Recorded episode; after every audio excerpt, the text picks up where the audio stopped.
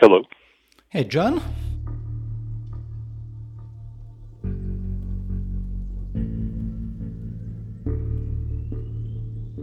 When the pandemic is over, um, everyone was saying, "Oh, isn't it nice to be back to normal?"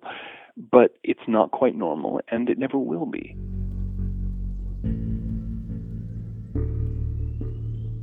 You also have an older set of American values that date back to the frontier period. You have the the attitudes that were much more common before we became the wealthy society we are now. Attitudes that focus on hard work and individualism not as a way to amass vast amounts of wealth, but amount, best ways to get by with minimal interference either to or from other people. And I find that speaking to Americans on that basis of that colonial, that frontier set of values, communicates very well to them.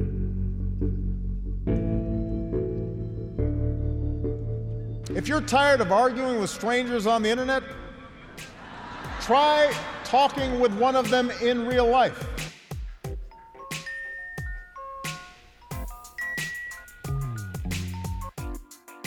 Welcome to Back in America, the podcast.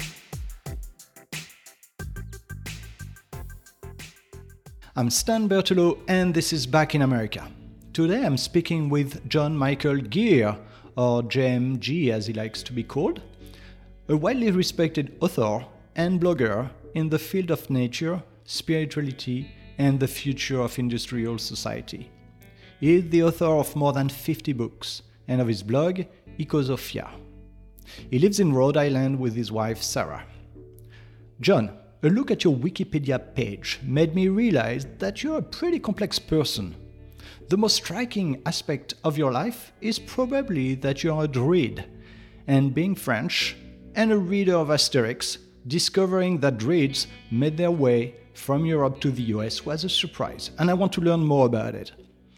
The reason for my reaching out to you, however, John, is that you are one of the leading minds in the US behind the concept of societal collapse. You started blogging on this topic back in 2006. In 2016, you wrote Dark Age America, Climate Change, Cultural Collapse, and the Hard Future Ahead. Since then, you published about eight books and countless articles on collapse. Collapse means that fossil fuel based civilization cannot sustain itself and will fail. As our world is going through unprecedented pandemic and is bracing itself for what might also be an unprecedented recession, I am delighted to have the chance to get your views on this situation. Welcome to Back in America, John. Thank you. It's a pleasure to be on. Do you want to add anything to this uh, introduction? Um, not in particular. It seems it seems relatively accurate. I mean, better than many podcasters do. So you're you're kind of ahead of the curve. Thank you for saying that. So let me start. Uh, why Druidism, or I'm not sure how you call the religion or the philosophy of the Druids? If you ask a question three Druids, you will get at least five answers. But um, it's either Druidism or it's Druidry. I prefer Druidry because it's less of an ism, less of an ideology, more of a craft like carpentry or pottery. Um, but you can use either label. You mentioned you mentioned in the intro that it rather surprised you to find um, that the, the Druids had somehow made their way across the Atlantic. In fact, um, the first known Druid organization in the, in the United States, um, the Society of Ancient Druids, was founded in 1798 in upstate New York. And so there's been a Druid presence here for a long time. Basically, there is there, there's a certain a certain number of people who naturally find that they come closest to the spiritual realm through nature. And Druidry is one of the one of the frameworks, one of the ways of approaching that kind of nature-based spirituality. It's certainly one that, that appealed to me as soon as I encountered it, and um, you know, one thing led to another.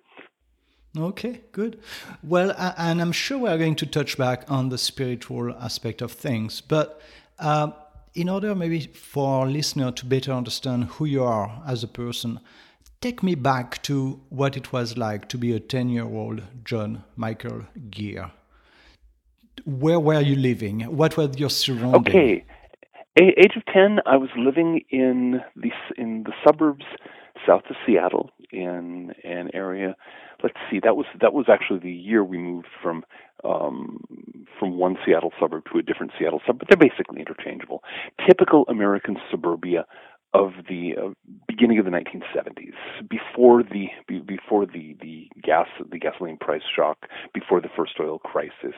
Um, think two large cars parked in every in, in, in everybody's driveway, um, split level homes, um, lots of consumer stuff running around all over the place. Um, it was incredibly dull. One of the things about suburbia that that the the salesmen of the real estate projects never get around to mentioning is that it has all the disadvantages of urban life and of rural life, and neither of the advantages of either.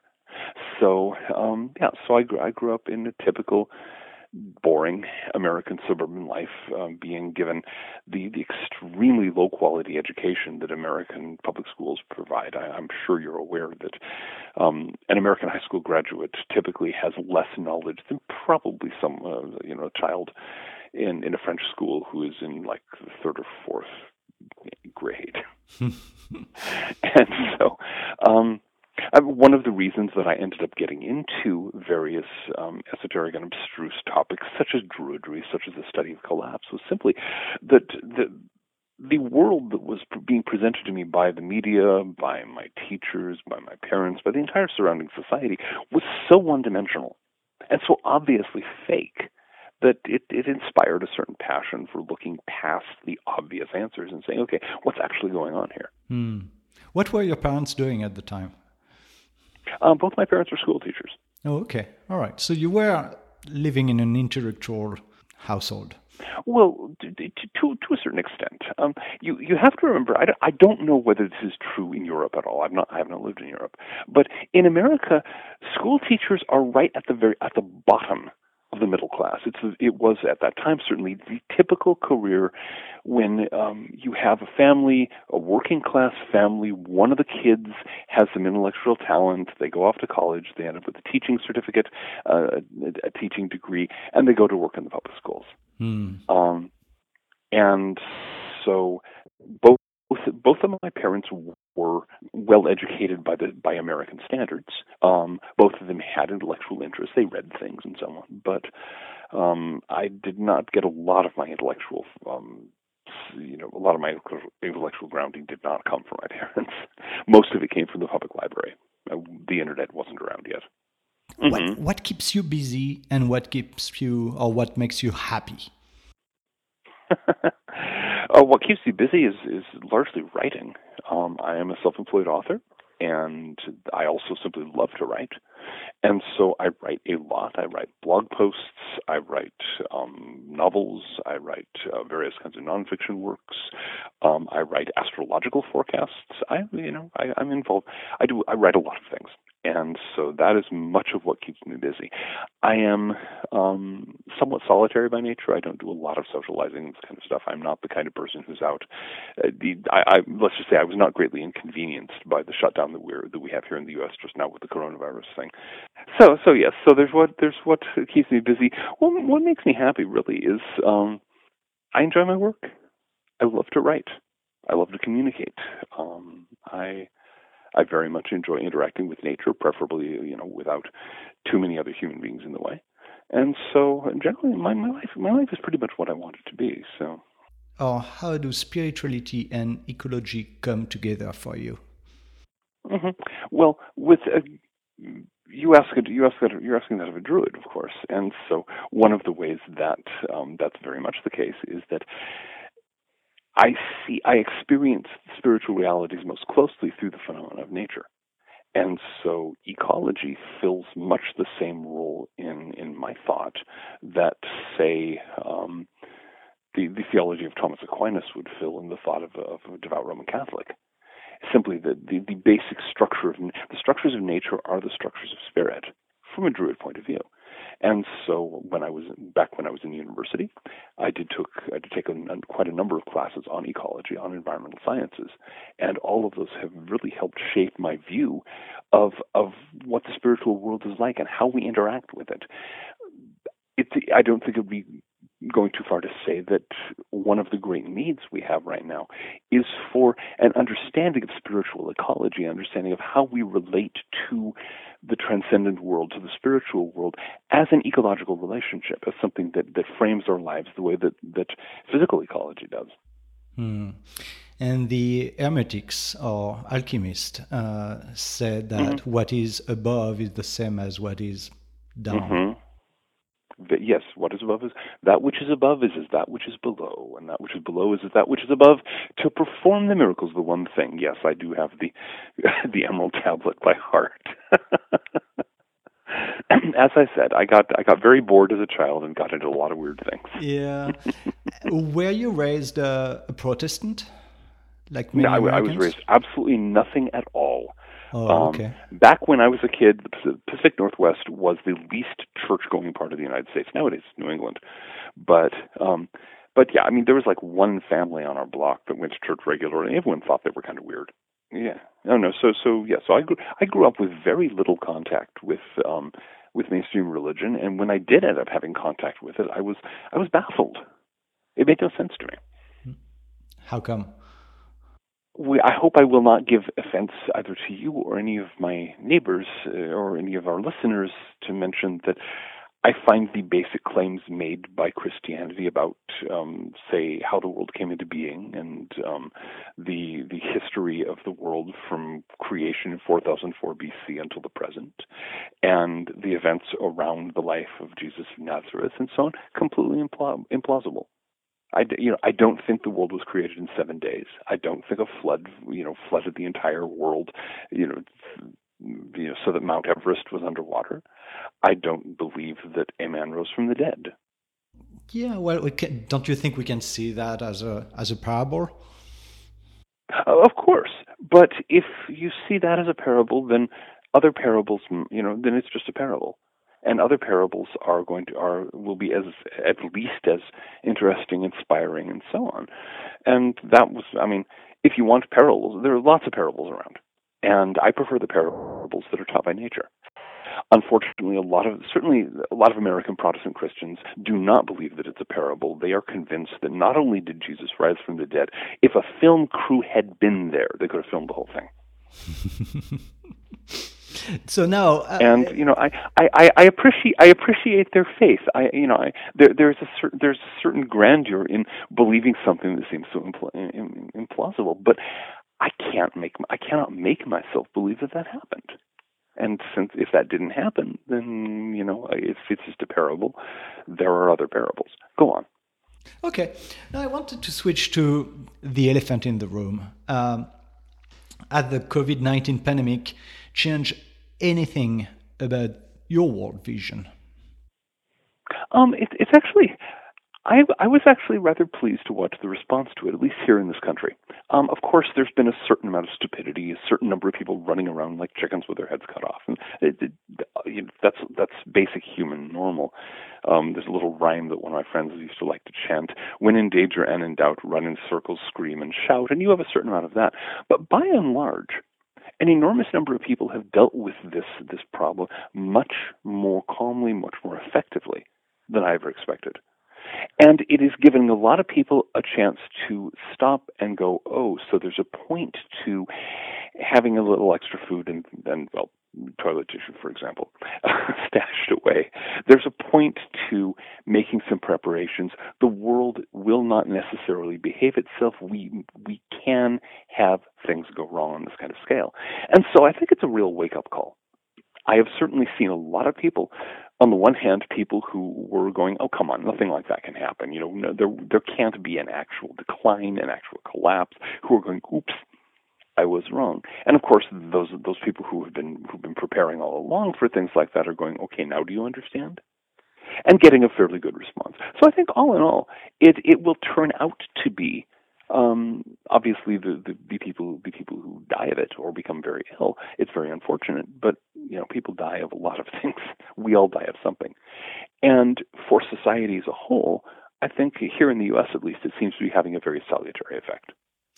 In the US, you've got the survivalist, and you've mm-hmm. got people that are more inclined to look at, um, you know, the next stage as being resilience and and building resilient community. Which uh, side do you uh, see yourself in? Um, neither. Okay. Uh, um, so basically, on the one hand, you have the survivalists who are convinced. The, the survivalists, I, I tend to think of them as the ones whose idea of preparing involves lots of firearms Uh-huh. And holding up in the woods and blazing away at, at advancing enemies. It, you know, it's basically it's a video game come to life that's playing in their minds. And a lot of the people in the resilient end of things, um, they have this whole idea of building communities, typically from scratch, or taking individual towns and so on and getting everyone to follow their lead. That's not happening. Um, I don't know if if you're at all familiar with the the whole transition towns movement, Yes. which was such a big thing Yeah, yeah. um, a decade ago. Um, it's dead. It's been dead in the water here for so, for several years because the transition town people can all get all fired up and excited and interesting, but nobody else cares. And so their plan of trying to get entire communities to restructure themselves along a resilient fashion has gone nowhere. My approach is kind of in the middle, and it's much more individually based. My approach is that the thing that will help most, as we're seeing right now, is that if individuals are personally resilient, personally prepared, they've stashed some stuff, they've developed some skills, they know what we're facing, they can provide an anchor of stability and sanity in a difficult time.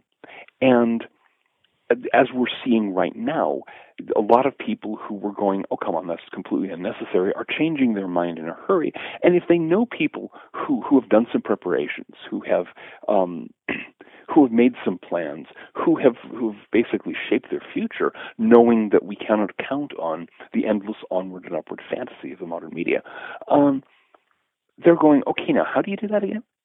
So it it becomes a matter of working from working from the ground up, working not with whole communities, and certainly not you know holding yourself up in a cabin in the woods, but simply being in your community, um, acting in a constructive and sane fashion, making the preparations, letting people know, helping them change to more resilient lifestyles as the need arises. Since I argue we are not facing a sudden collapse, we are facing a long descent, we are facing a long, ragged decline hmm that will unfold over several centuries. That individually based approach strikes me as far and away the most useful. So I hear you say individual based approach, and I also hear you say that you need to help people switch, you know, their mindset and their skill to become more resilient. So would you agree with me that you cannot survive alone? That you need a group of people to to be around you, to be with you, you need trust or or what? Well, it it depends. It depends again on what we're what we're talking about. If you're thinking in terms of a sudden collapse situation, and so many people do, they think you know the the lights will go off, the food will, the stores will run out of food, and we're all plunged into chaos. And and you know that's what people are thinking of when they're thinking about well, we need a group, we've got to gather people around. I don't see that happening. What I see is things like we're going through right now, where it gets bad for a while and then it gets somewhat better. There's this kind of crisis, there's that kind of crisis. This mm-hmm. place gets hit, that place over there gets hit. But it's a long, ragged process. You don't necessarily need a group because we all interact with people all the time.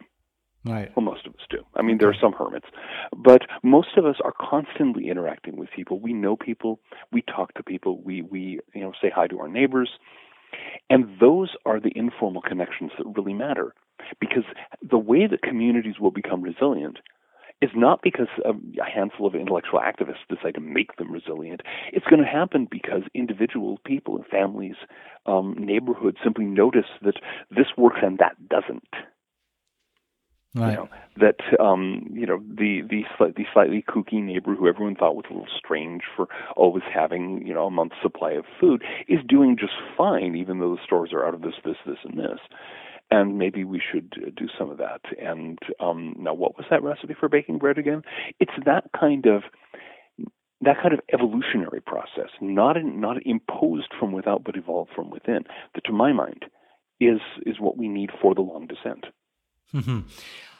As a as a European and as a French, I find it very interesting um, your vision of the future. And, and the word that struck me was independent, you know, individual. And and to me, those are American value, right? to be independent, oh, yes. to cherish freedom, to cherish your private property. Uh, and, you know, I had a hard time putting that in perspective with the time to come. You know, that even that slow collapse, uh, which in Europe mean that people will need to be more uh, resilient with smaller community helping each other. And so, you know, I'm sure you are uh, familiar with the, all the movement around uh, what is called effondrement in French, which is like collapse in English, which, you know, the view is radically different, right? Can, can you speak about that? Yeah. Um, I, I have not really followed the French movement that much, mostly because um, you're not my country, and conditions are very different. Europe is not North America. Um, you know, and one of the this is one of the things that both Europeans and North Americans sometimes forget.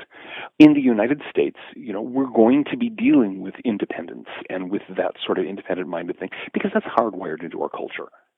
Everybody basically everybody clings to that and trying to convince people to give it up is not going to get anywhere so if that's you know that's what we have to work with obviously in many european countries you have a more a more communal attitude you have a more um, a more locally based neighborhood based kind of approach to society things are there are those connections that are much more closer there are more um, more bonds between people in specific areas and so on.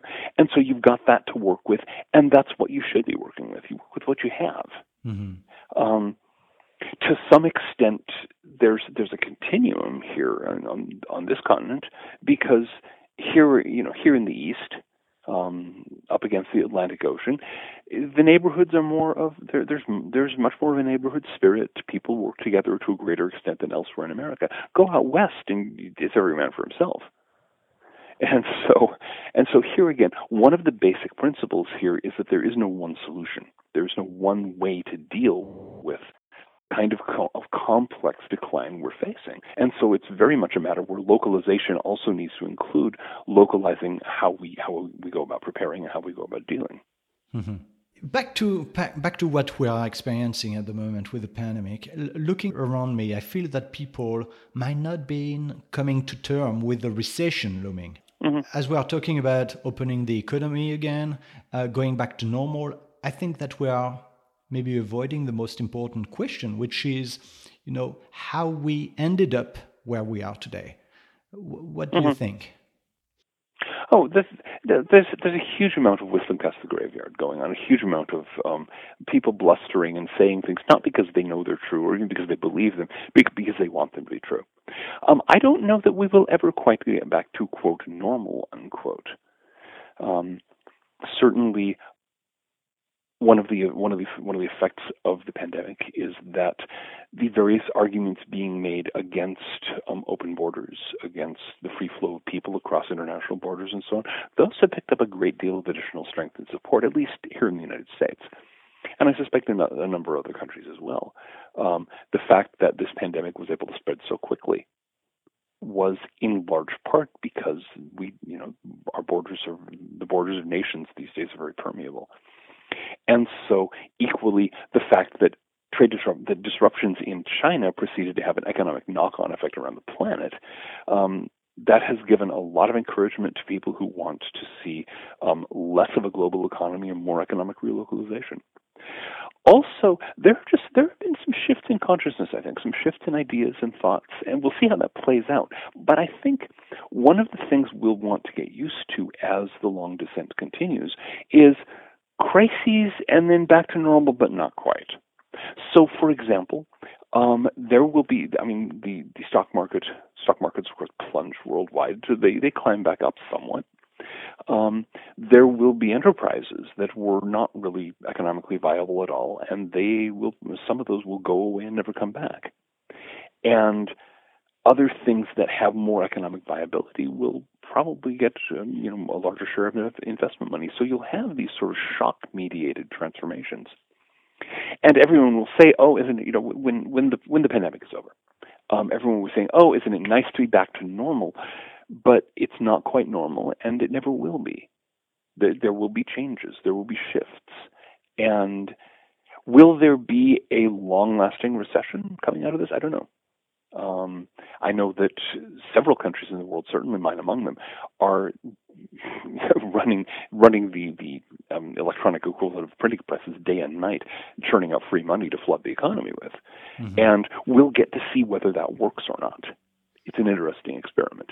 Mm-hmm. Do you see it as a rehearsal for the things to come? Um, yeah, basically, uh, or just, or if you will, it's a it's the second round. Um, we here here in the U.S., of course, we had quite the shock when the real estate market collapsed in 2008 2009 there was a lot of economic trouble. I I know people who were um, in the, up to their eyeballs speculating in real estate who ended up bankrupt. They lost their homes. They lost all kinds of stuff. Now we have another shock. Um, another five, ten years down the line, there will doubtless be a, yet another one. Um, and each one changes things. And each one changes things that will never be the same. Interesting. Are you a proponent of uh, degrowth? Um, if we could get it, yes.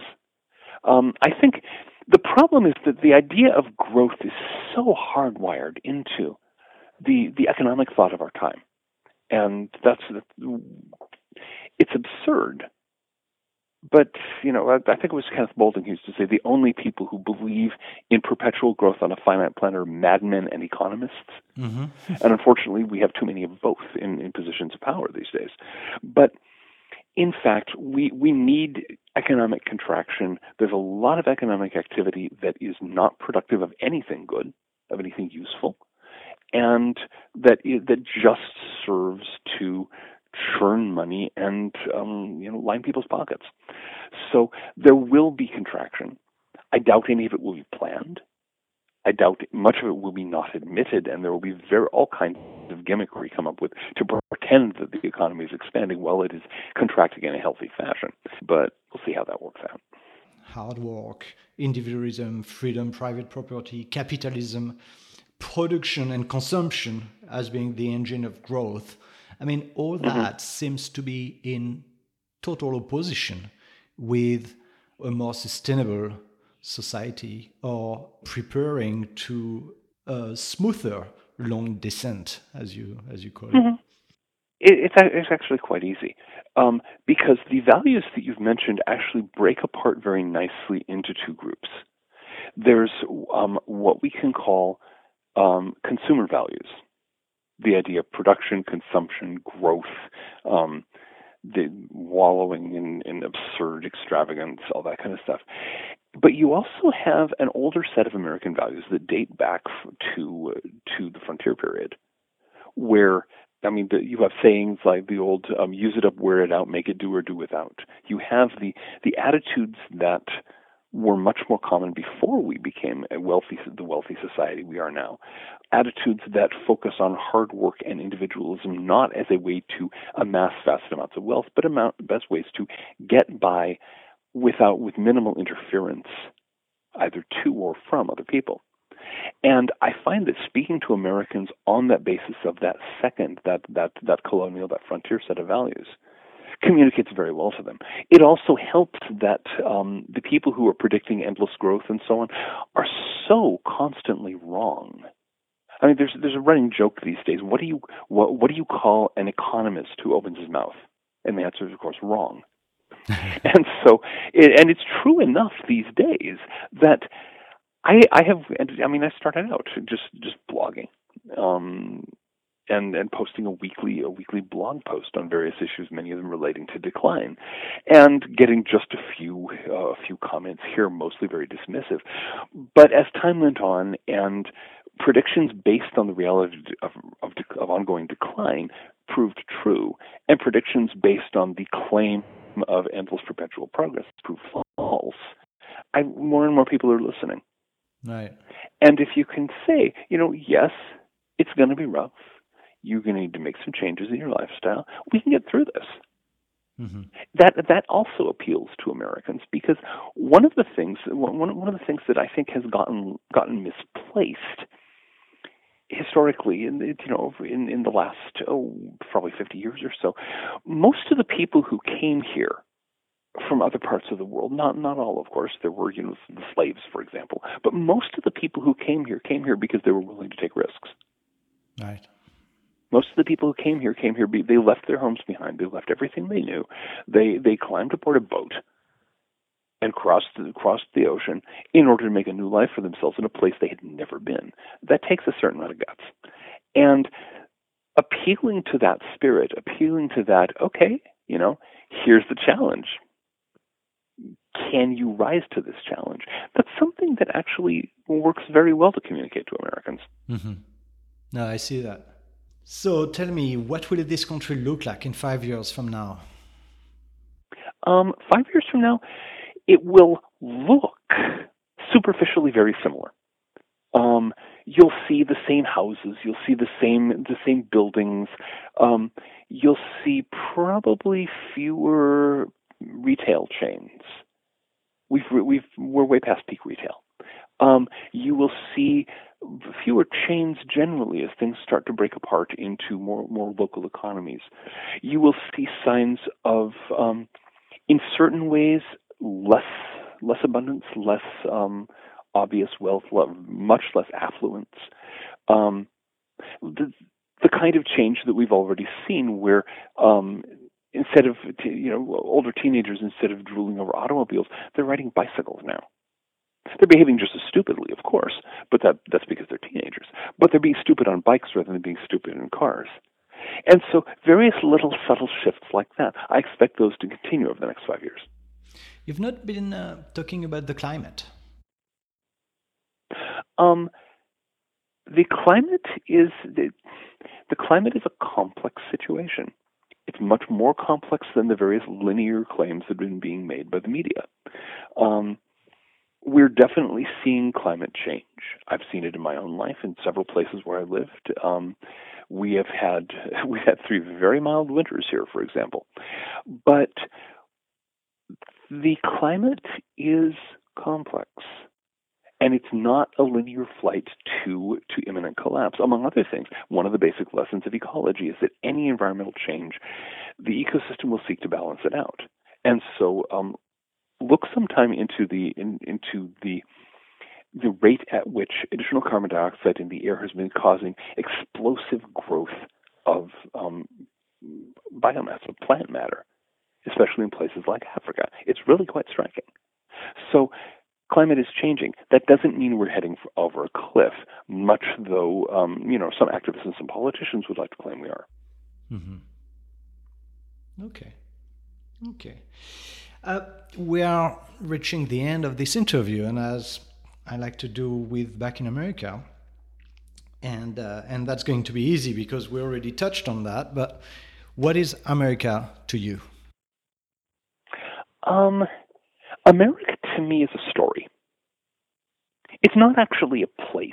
Um, there's there's a place that more or less like, more, more or less corresponds to it, but America is a story. It's almost a myth. It's it's it's or it's certainly a legend. It's a story that people tell themselves. It's a a way of looking at the world that may not actually have that much to do with um, with life on the ground, but it inspires a lot of people and for good and for ill. America's a story, and it's a story that can always be retold in different ways, and that's one of the things that makes it interesting to me. Mm-hmm. Do you have any books or movie that you would recommend to our listeners?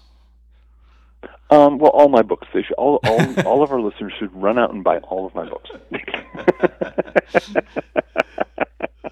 Okay, well, I, m- movies I can't movies I can't help you with. I'm I am not much into visual media. I don't I don't haven't owned a TV in my adult life. I don't do movies and things like that. They just they don't interest me greatly.